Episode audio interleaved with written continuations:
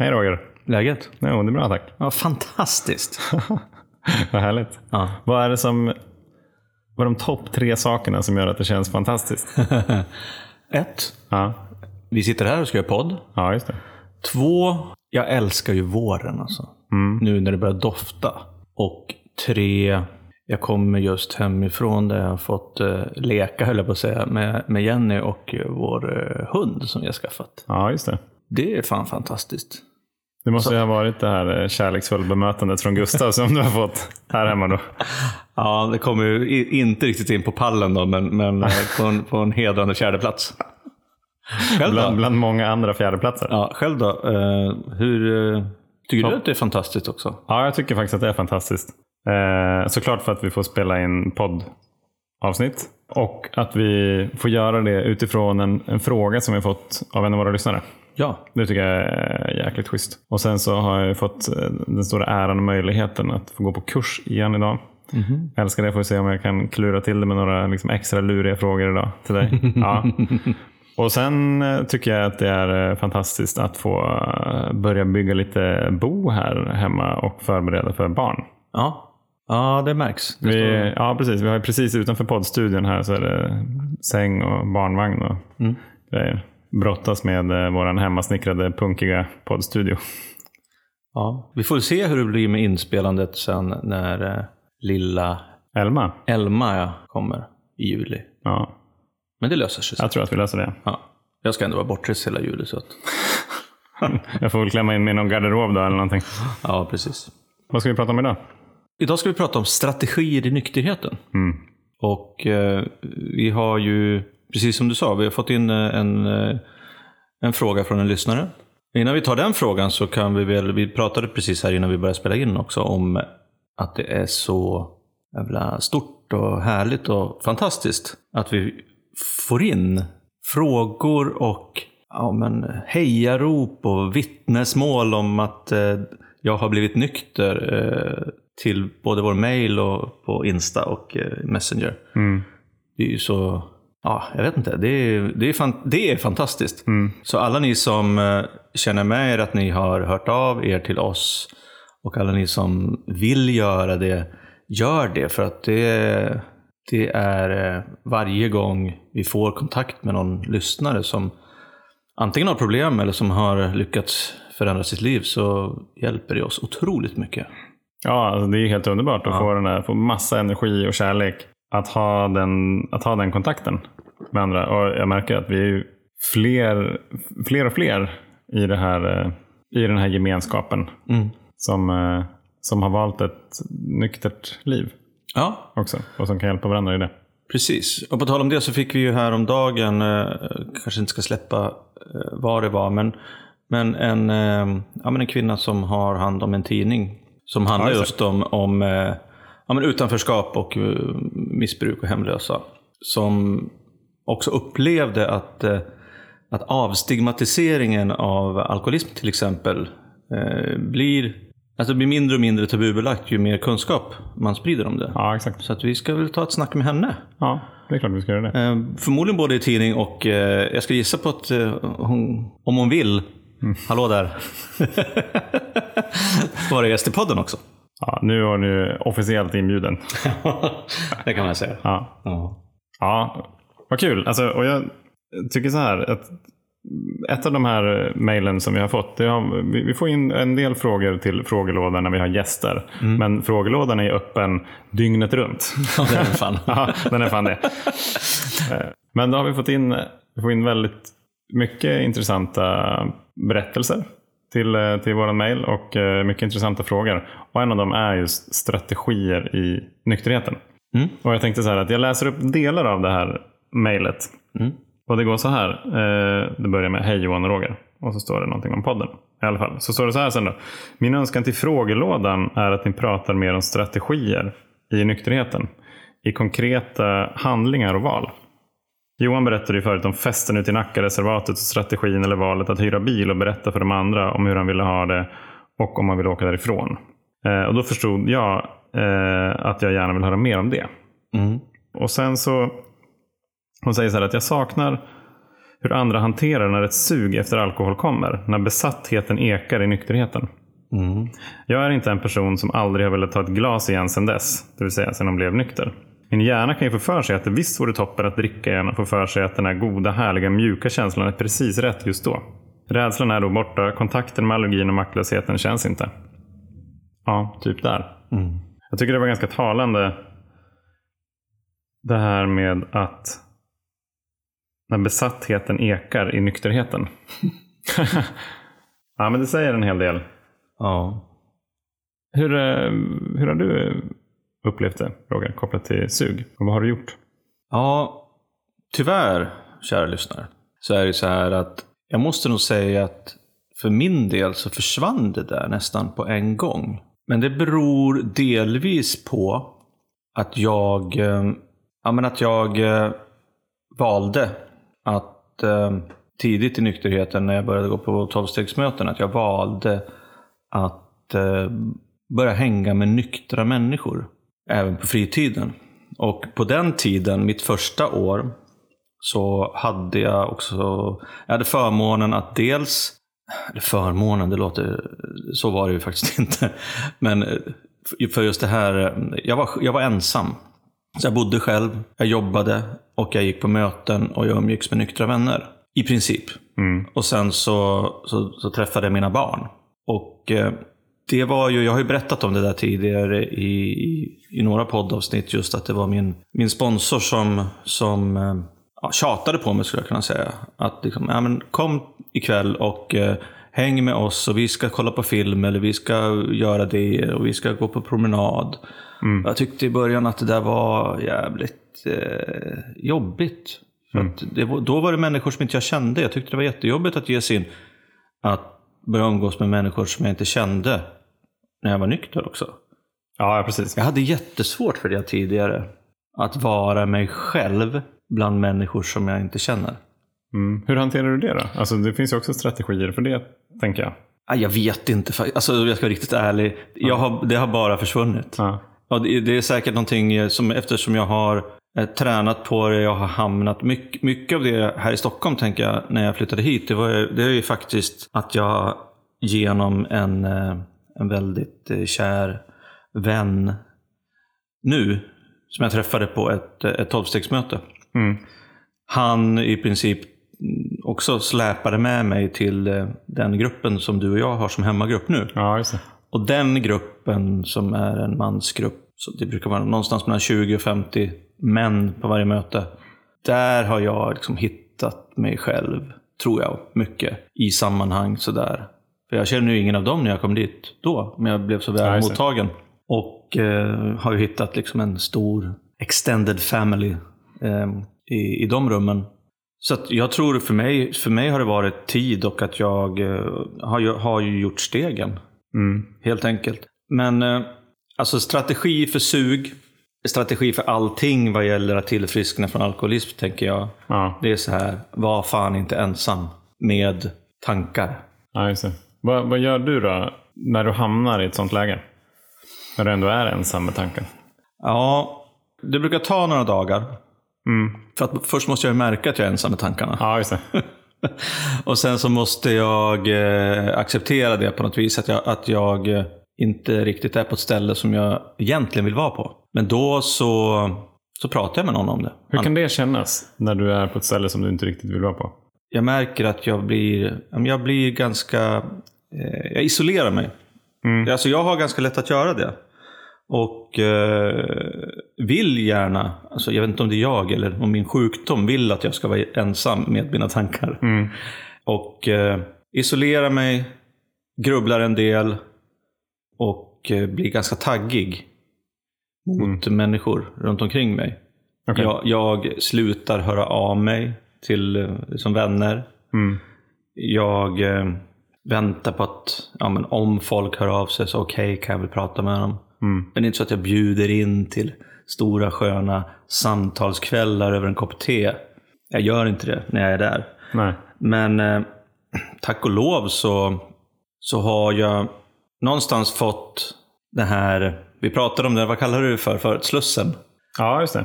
Att jag inte, idag behöver jag inte agera på mina tankar. Vi, vi såg det som en sluss liksom, när man går in i en... Eh... Ja, litet luft, det finns ett lufttätt rum. Ja. Eller ett handlingsfritt rum där tankarna får vara ett tag utan att jag behöver agera på dem. Ja. Och sen så när de är i den där slussen så kan jag faktiskt titta på dem på ett annat sätt. Och förstå. Det, det, det påminner en del om det där som, som du har pratat om, um, ångest. Mm. Att man försöker, att, försöka bryta ner det liksom i faktiskt vad är det som händer? Och vilka känslor är det jag känner? Ja, just det. Och det, det är någonting som jag, jag brukar tänka på att det är lätt att prata om när, för oss som har fått liksom förmågan eller tränat upp förmågan att göra det. Det är svårt. Det är svårt. Jag, jag tyckte att det var jättesvårt i början att, att liksom försöka definiera vad jag kände. Eller, eller försöka liksom låta tankar och känslor vara i den här slussen. Och, och bara, okej, Ja, just det. Bara vara där. Ja. För jag var ju tvungen att agera på det, antingen emotionellt eller att göra något dumt. Kanske. Ja, eller att precis. bli arg eller bitter eller sådär. Det, det är väl det som är ett, en av huvudproblematikerna. Att, I alla fall tidigare så var det ju så, och det kan fortfarande vara, att när jag, när jag känner en sån obehagskänsla, när jag känner att det börjar, liksom, det skaver, då vill jag ju nu att det inte ska kännas så. Mm. så att jag vill ju inte gå runt och bära på det där. Nej. Och, och det var ju det som, och det kan vara oro, eller det kan vara ångest, eller det kan vara, jag känner mig, jag känner mig obekväm i, i sammanhang. Så att förut så hade jag ju liksom alkohol som lösning på det. Och, och grejen är ju att det funkar ju. Ja. För att jag känner ju någonting annat. Jag känner inte den där oron eller det där skavet. Så det funkar ju för stunden. Poängen är ju bara att efter ett tag Ja. så kommer ju den där oroskänslan tillbaka och lite värre. Så att jag har ju inte hanterat den. Jag har ju bara tryckt ner den och sen så ploppar den upp igen. Ja. Men, men, men fortfarande så kan jag känna att nej, men så här vill jag inte känna. Och då, eftersom jag inte, när, jag är i ett sånt skick, Mm. så känner jag så här, ibland så får jag inte dricka. Nej, men då kan jag ju liksom, eh, knarka Netflix istället. Liksom bara kasta mig rakt in i, Ja, okej. så här, eh, i, en, i en serie. Få mig känna någonting annat. Ja. Om jag inte känner Ja, att jag... alltså att, att hitta någon jävla lucka för att släppa ut, alltså en, en ventil för att släppa ut någonting, det, det tycker jag är helt okej. Och det är väl så länge det är, alltså inte får negativa konsekvenser för, för en själv eller för andra. Ja, precis. Men jag tycker så här också att det är lite, av- är lite klurig. Mm. att jag kan ju inte bara Netflixa bort mina, Nej, nej. mina negativa känslor. Nej. Liksom, men every now and then så liksom, fan, jag, jag, tar en, jag tar en kväll off. Men jag, jag funderar lite grann på det här med, alltså det finns ju, ett, för mig så finns det ett jätteenkelt svar på liksom, strategier i nykterheten. Ehm, och det är ju så här att, ja, min strategi är att jag ska göra det jag behöver göra enligt tolvstegsprogrammet en dag i taget. Ja, Det är strategin. ja. ja, som en övergripande strategi. Ja, precis som en övergripande strategi. Och i det så finns det ju, alltså det finns ju en massa taktiska beslut eller vägval att göra där. Och om jag håller mig, om jag tror på att tolvstegsprogrammet hjälper. Mm. Om jag väljer att lägga min energi och min vilja och mitt liv i tolvstegsprogrammet liksom, eller hos Gud som jag ser honom. Liksom så. Mm. Om jag väljer att göra det strategiskt, liksom så, Mm. det är mitt strategiska val. Då tänker jag också att den viljeinriktningen Mm. gör att jag mer sällan får de här tankarna. Alltså negativa tankar eller sug eller, eller den här... Jag kan känna igen den här som, som eh, den som ställer frågan just det där. Ja, men det här. Jag vill prata om det med suget. Egentligen, egentligen så är det ju alltså det är suget efter den här känslan. Ja, Den varma känslan. Liksom, att, bli, liksom, att bara bli skön och eh, lite luddig i kanterna. Bli, bli rund istället för taggig. Ja, precis. Så att då får man hitta liksom sätt att hantera det på. Och, och mitt sätt idag, inte i stunden, men alltså just det där att, att bli av med taggigheten, det är, ju, det är ju att prata med det. Men det är ju, det är ju för händelseförlopp som kanske är över några dagar eller några, några veckor. de här mer akuta Ja, grejerna. Där har jag, jag har en tanke kring det som är visst en strategi men ganska svår att genomföra. Eh, och den kan låta jävligt löjlig men, men eh, Dra jag den i alla fall. Ja, men jag, tänk, jag tänker på det, det, det min sponsor sa till mig i början när jag var eh, i programmet. Så att jag undrade när jag, när jag skulle må så där bra och bli en sån här fin människa som alla, all, jag tyckte alla var. Som jag också ville vara. Ja. Bara, när, kommer jag, jag, när kommer jag bli så där? Och då sa jag han så här, ja men du kan ju vara idag. Och då jag hajade till och jag bara, hur menar du? Ja men i varje enskilt ögonblick eller varje händelse så kan du ju faktiskt göra ett val. Ja. Att vara alltså, kärleksfull eller positiv eller hänsynsfull istället för självisk och bitter och eh, arg och taggig. Så att, sen, är, sen vet jag att det är inte så enkelt. Även om jag vet om att jag kan göra det så är det inte Rent logiskt sett så är det ju Ja. liksom enkelt. Det, det, det är en enkel strategi, men den är ganska svår att genomföra. Som, Ja, som, konsekvent, som Ja. man säger. Men jag tänkte, vad, har du, har du några några bra tips på de här akuta Ja, men jag, jag tänker, jag tar lite inspiration av, eh, av Kathleen. Mm. Faktiskt. Hon berättade om när, när hon och hennes, eh, hennes sambo var ute och gick med barnvagnen tror jag. Och så såg hon något par som satt på Mm. någon uteservering och så hade, drack de några glas bubbel. Mm. Eller något där. Så tyckte hon att ah, men det vore ju fantastiskt att få liksom, gå och ta ett glas, glas bubbel. Och han då säger att ja, men vore det verkligen fantastiskt att ta ett glas bubbel? Mm. Jag bara, nej just det. När jag sätter igång. Mm. Om jag tar ett glas. Då sätter ju hela besattheten igång. Och det, det är ju liksom det här som vi har pratat om en del. Den fysiska allergin. När vi väl börjar dricka. Mm. Då, då, då måste vi ha mer. Och börjar vi med det. Då, då, sätter, då sätter besattheten igång. Så jag, jag tror väl så här att om man ska sammanfatta det till en strategi då. Så är det väl att spela upp hela bandet. Ja, så här, vad kommer att hända? Men så här, ja, om, om, jag kollar, om jag kollar på det som, det som jag är ute efter. Den här sköna känslan. Tvåölskänslan. Den har jag haft flera gånger men jag har aldrig stannat där. Så här, det är ju bara en stepping stone till åttaölskänslan. Som är en stepping stone till tolvölskänslan. Ja. Ja. Och, och Som sen, en stepping stone till att köra bil på fyllan och göra massa andra dumma saker. ja, precis. Men, Nej, du, det är ju också, jag tänker på det här, det är ju egentligen, eh, åtminstone i mitt huvud lite grann, att man, man kan ställa sig den här snabba frågan som vi pratade om för något avsnitt sen, också den här nackdelar och fördelar på kort och lång sikt. Ja, just det. Precis, det kan man Om man hinner. Ja, Ja, alltså na- nackdelar på, på... Det är svårt att hitta, alltså när man, om, jag, om jag börjar tänka för mig själv så är det svårt att hitta fördelar överhuvudtaget. När vi pratar om sug och återfall och sådana saker. Ja, men jag, jag tänker väl så här att det är, det är väl ganska lätt att hitta fördelar på kort sikt.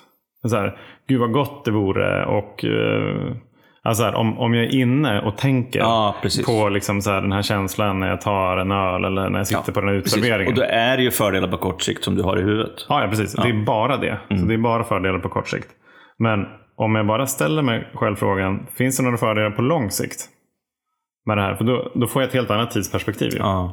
Okej, vad skulle hända? Vad blir konsekvenserna Mm. av om jag går och tar ett glas bubbel? Ja. Dels så stannar det inte där. Mm. Och sen så, så, så, så vet jag ju inte vart det kommer att sluta. Det där är en eh, jävligt intressant. Det får att tänka på två grejer som jag pratat om tidigare också. Alltså just det där att vi har ju pratat om att som, som tillfrisknande alkoholister så har vi och vi tar, eller vi har tagit och vi tar ansvar för oss själva. Mm. Alltså sätter gränser för oss själva. Och vi, har, vi, vi, har liksom, vi har tagit ansvar för det vi kan göra och vi tar ansvar för oss själva. Och det andra är att bli vuxen Mm. i, i nykterheten. Och då tänker jag så här att, att eh, det, är ju, det, är ju en, det är ju ungefär en strategi, alltså det skulle kunna vara en strategi, alltså jag ska vara, jag ska vara ansvarsfull och vuxen. Mm. Alltså som, som strategi. Och då, i mitt huvud i alla fall, så är det så här att ja, men då, då borde jag kanske ha en chans att stå emot de här tankarna, sjukdomen. Om min tanke, alltså viljeriktning och mina tankar är åt det hållet. Att jag, ska, jag, jag är en människa som tar ansvar för mig själv och jag är vuxen. Mm. Jag agerar ju absolut inte så. Alltså alltid. Men, men det får man tänka på att många av de här strategierna och många av de valen som vi gör kräver, tror jag, att vi som tillfrisknande alkoholister är på rätt ställe. Vad menar du med rätt ställe? Jag menar att vi, för att, att vi gör det vi ska i programmet, att vi håller oss liksom tillfrisknande, att vi håller oss nära programmet, andligheten och gemenskapen. För att för mig är det så att om jag, ju längre bort ifrån de här grejerna, tolvstegsprogram och, och eh, gemenskapen och eh, ja, de här samtal som du och jag har. Nu är det svårt att komma långt ifrån det eftersom vi pratar varenda vecka. Men, eh, men alltså, ju längre ifrån det jag kommer, och kanske framförallt kontakten med andra nyktra alkoholister, desto lättare är det för mig att fatta dumma beslut. Ja, Så att en strategi för mig är ju så här, håll dig för fan nära programmet. Punkt. Ja, precis. Och sen, sen är det ju strategier, höll jag på att säga, det är ju inte alltid man kan följa dem av massa olika skäl. Mm. Jag är, jag är kanske lat eller jag glömmer eller jag eh, blir lockad eller attraherad av andra saker som inte är i min strategiska riktning. Det kommer en affärsmöjlighet där och en där. Alltså, så, att, så att det är ju, det är ju det är enkelt också. Håll, om jag håller mig nära programmet så har jag större chans att lyckas. Med det sagt så, så tycker jag ju också att tidigt i nykterheten Mm. så var jag inte jättemycket ute och eh, exponerade mig själv för eh, gränslöst drickande. Varken på Nej. ravefester eller jättestora företagsevenemang, arrangemang eller vad det nu var. Jag höll med mina nyktra kompisar. Liksom. Så det är också en strategi att låta nykterheten få krokarna Ja, i dig. precis. Liksom. Slå rot lite grann. Ja. Mm. Alltså, precis, jag inser också att en av mina strategier när jag kom hem från terapin, så jag pratade ju med varje kollega på jobbet Mm. om mitt beslut. Mm. Och det har ju funkat väldigt bra för min del. Mm. Och jag tror att jag, eftersom jag vet om vilken jävla joxare jag är, så behövde jag på något vis stänga de, de dörrarna. In, inte för att det är någon annans ansvar att jag inte ska börja dricka igen. Nej. Men, men, men det var som att jag tog ansvar för mig själv genom att berätta de besluten som jag hade tagit. Fan, det där är ju jävligt intressant. Alltså när, när jag, om jag som människa kan, precis som du gjorde, när jag är på rätt ställe, vara öppen och se till att stänga dörrarna. Det vill säga när jag har styrkan och när jag har självkänslan att vara liksom, "Ah, jag är nykter, jag ska vara nykter. Om jag då kan vara öppen med det kanske eller se till att inte fatta dumma beslut som gör att jag kanske kommer hamna någonstans där jag framöver, om jag är lite svagare inom citattecken, kan frestas att dricka. Så är det också en strategi liksom att när jag mår bra så kan jag se till att liksom, se om mitt hus. Ja, precis. så. Ja, egentligen så kan man säga så här att det var, det var ju ett beslutet att prata med kollegor och vänner för den delen. Mm. Det var ju ett beslut som friska Johan som mådde bra Ja. tog för att värna om att Johan fortfarande är frisk och mår bra. Speciellt när han inte mår bra. Ja, precis. Så. Och eh, om man kopplar tillbaka till den här till den här episoden, berättelsen när vi var ute i Nackareservatet. När jag hade pratat med kompisarna innan vi åkte dit. Eh, eh, jag körde, de hakade på. Jag sa så här, om jag känner att det blir för jobbigt, då kommer jag att åka hem. Och jag kommer att leta efter er ungefär en kvart. Eh, hittar jag er inte så drar jag bara. Och då tyckte de, ja men det är ju fine. Det, var, det lät som en fair deal. Men det som hade hänt innan det, Mm. Månader innan, det var att jag hade pratat med de här personerna och varit öppen med att jag är nykter alkoholist. Ja. Så att det fanns ju redan en förståelse Ja. där för hela situationen. Jag tror att det hade nog varit, det hade varit jobbigare att använda den strategin om de inte hade vetat någonting. ja, precis. Då hade jag ju, ja jag vet inte, behövt hitta på, kanske ljuga eller hit- Ja, hitta, hitta på någonting annat. precis. Och, så det är väl också en, en, en strategi som jag har haft, eller kanske en princip, att vara så ärlig som möjligt. Helt enkelt för att göra det enklare för mig själv. För att då behöver jag heller inte hålla reda på Nej. vem som vet vad, vad jag har möjlighet att säga till vem och så vidare. Så att, så att på något vis är det så här, ja, lite olika stenar som, som bygger ett fundament liksom av, av nykterheten. Som möjliggör olika strategier att exekveras liksom, i våran vardag. Precis. Och jag tänker att en av dem också kopplat till det som vi pratar om, ligga nära gemenskapen. Det är ju att ha för vana, som jag tyvärr är ganska dålig på, men att ringa folk. Mm. Och att när det känns jobbigt, för det gör det ju ibland, att jag då ringer. För att min, min så här, mitt default, min default-respons, det är att isolera mig. Precis som du var inne på. Det är helt galet. Jag känner så här, nej men eh, jag, jag känner ofta att det här, det här måste jag fixa själv. Ja. Jag, jag, kan, jag kan inte belasta de här stackars personerna med att jag mår så här. Nej. Eller att jag som har varit nykter så här länge ska gå runt och känna så här. Herregud, det här måste jag ju kunna fixa själv. Ja. Men varje gång, utan undantag, som jag ringer till någon, Ja. så tackar de ju. Och så här, ah, vet du vad? Jag har känt precis samma sak. Och så här, tack för att jag fick hjälpa dig ut uh, ur den här härvan. För det är ju egentligen en härva. Jag har ju liksom jag har ju snärjt in mig själv i mitt eget tänkande. Det är ju det som är, eh, det var, var en av, en av, det finns väldigt många talare eh, som man kan lyssna på på Spotify, bland annat så här AA speakers. Bland annat. Och då var det en av dem som sa, Sandy Beach sa så här, alcoholism is not a drinking problem, it's a thinking problem. Ja. Och det är ju, alltså på något vis var det så här, ja, det var ju drickandet, det var, det var ju där det, det var där det tog sig uttryck. Men i nykterheten så är det ju mitt tänkande som, är, som kan bli problematiskt. ja, exakt. Och det, är- det är ju där, Ja. det är där, tänker jag, att återfall börjar. Ja. Men det där är också så, det, det, blir ju, det blir ju paradoxalt. Jag tänker så här att, för det jag, det jag får med mig av den här diskussionen vi har haft nu, det, som jag kanske inte har formulerat förut, det är ju så här att ja, men om jag, när jag mår bra, när jag är mottaglig, när jag är villig, när jag är nära programmet, att jag då gör så mycket som möjligt Ja, för att ta hand, om, ja, ta hand om mig själv. Och vara öppen och eh, liksom se till att komma nära programmet. För att då har jag längre väg till ett återfall. Ja, Jag är övertygad om det. Då har jag lite närmare till att ta kontakt med en, en kompis när, när jag börjar känna mig taggig och vill isolera mig. Då har jag lite, jag har lite fler människor att prata med. Jag är mer van att dela om mina problem.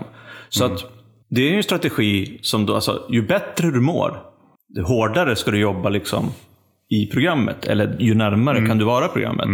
Så att det är lite paradoxalt kanske jämfört med andra sjukdomar. att ja, men om, du, om du mår dåligt, då, ska du, då måste du få behandling. Men om du mår bra så behöver du inte få behandling. ja. Här är det lite både och. Alltså, det är klart att det är jätteviktigt att vara nära programmet om man mår dåligt. Men det är minst lika viktigt att vara nära programmet när jag mår bra. Mm. Ja, absolut. Jag håller helt med. Nej, men, ja, precis. Sen så jag tänker jag också, alltså, rent konkret också, så här, när man känner det där suget. För det, det känns som att det är två delar. Ett är så här, hur kan jag förebygga att sug uppkommer överhuvudtaget? Och där har vi ju liksom, alltså, hela programmet. Eh, det är ett dagligt handlingsprogram. Vi har rutiner. Så här, välja att vara nykter när jag vaknar på morgonen. Eh, göra inventeringar.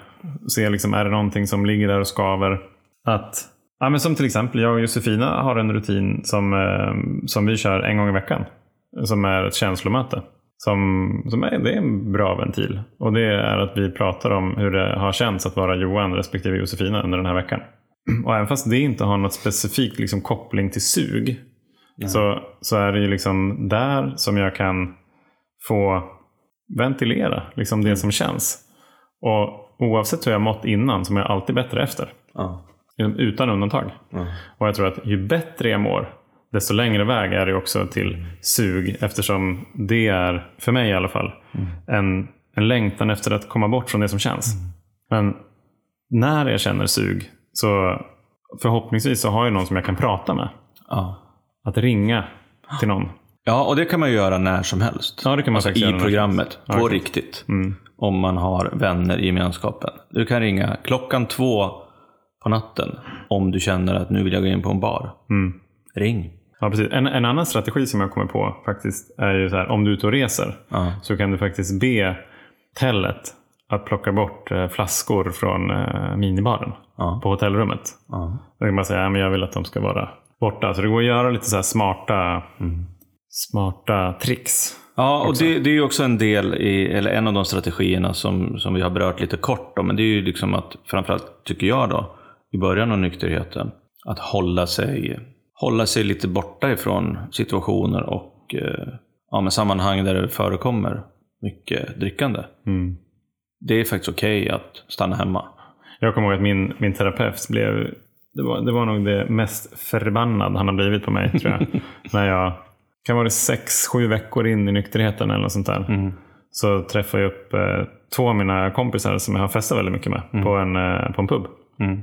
Och gör det dels för att jag vill träffa dem såklart. Men också för att känna att jag har inte blivit annorlunda. Nej.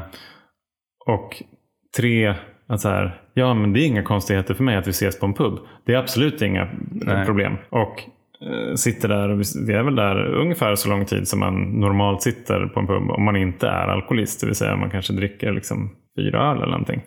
Men under den tiden dricker jag fyra liksom stora cola. Och blir ju jättekonstig Ja. på det. Och mår ju inte alls bra. Så det var egentligen det var ju väldigt dumt att utsätta mig själv för den miljön. Det jag skulle ha sagt istället. är så här, jag ses gärna. Men just nu så tycker jag att det känns, det känns inte bekvämt för mig Nej. att gå ut på en pub. Skulle du kunna tänka dig att gå och ta en kaffe istället? Eller ta en promenad eller någonting? Sen, eh, sen kom jag på också, och det har väl slunkit undan för att jag själv inte har använt det och jag tror inte att du har gjort det heller. Det är ju att man kan ju faktiskt gå till eh, sjukvården och bli medicinerad. Ja, Till exempel antabus. Precis. För att, inte, för att ha ett extra skydd. Mm. Sen finns det säkert andra grejer också. Men eh, jag har aldrig, jag har aldrig använt det. Däremot så vet jag om eh, alltså, olika människor som har valt själv att eh, även om de varit nyktra. Jag vet en, en, en kille som, som jag lärde känna som, jag tror han tog antabus i tre år. Mm. För att han, eh, ja, men han behövde ett extra liksom, skydd. Just det. Och sen blev det en grej för honom liksom att eh, ja, men nu, nu, nu behöver jag inte det längre. Nej. Det blir också liksom ett, ett, ett tillfälle att, eh, ja, men att fira eller ett, att, en framgång till, liksom, att man tar nästa steg. Så att det är ju absolut en strategi om, om det är så att återfall och sug är väldigt, eh, ja, men förekommer väldigt ofta. Det borde idag, eller vi tycker ju att det är väl inget konstigt att gå till en läkare och be om antabus.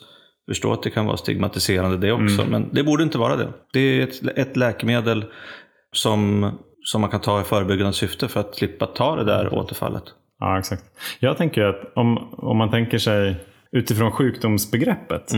Fysisk allergi. Man ser det som en pyramid ungefär. Ja. Fysisk allergi på toppen. Och sen så har vi mental besatthet i mitten. Och så i basen så finns en andlig brist. Så går ju de här olika strategierna eller lösningarna in på olika nivåer. Ja. Antabus längst upp. Liksom fysisk allergi. Om jag dricker så triggas det igång grejer i kroppen. Bra. Ja, då, då tar jag någonting som gör att jag inte drar igång det där.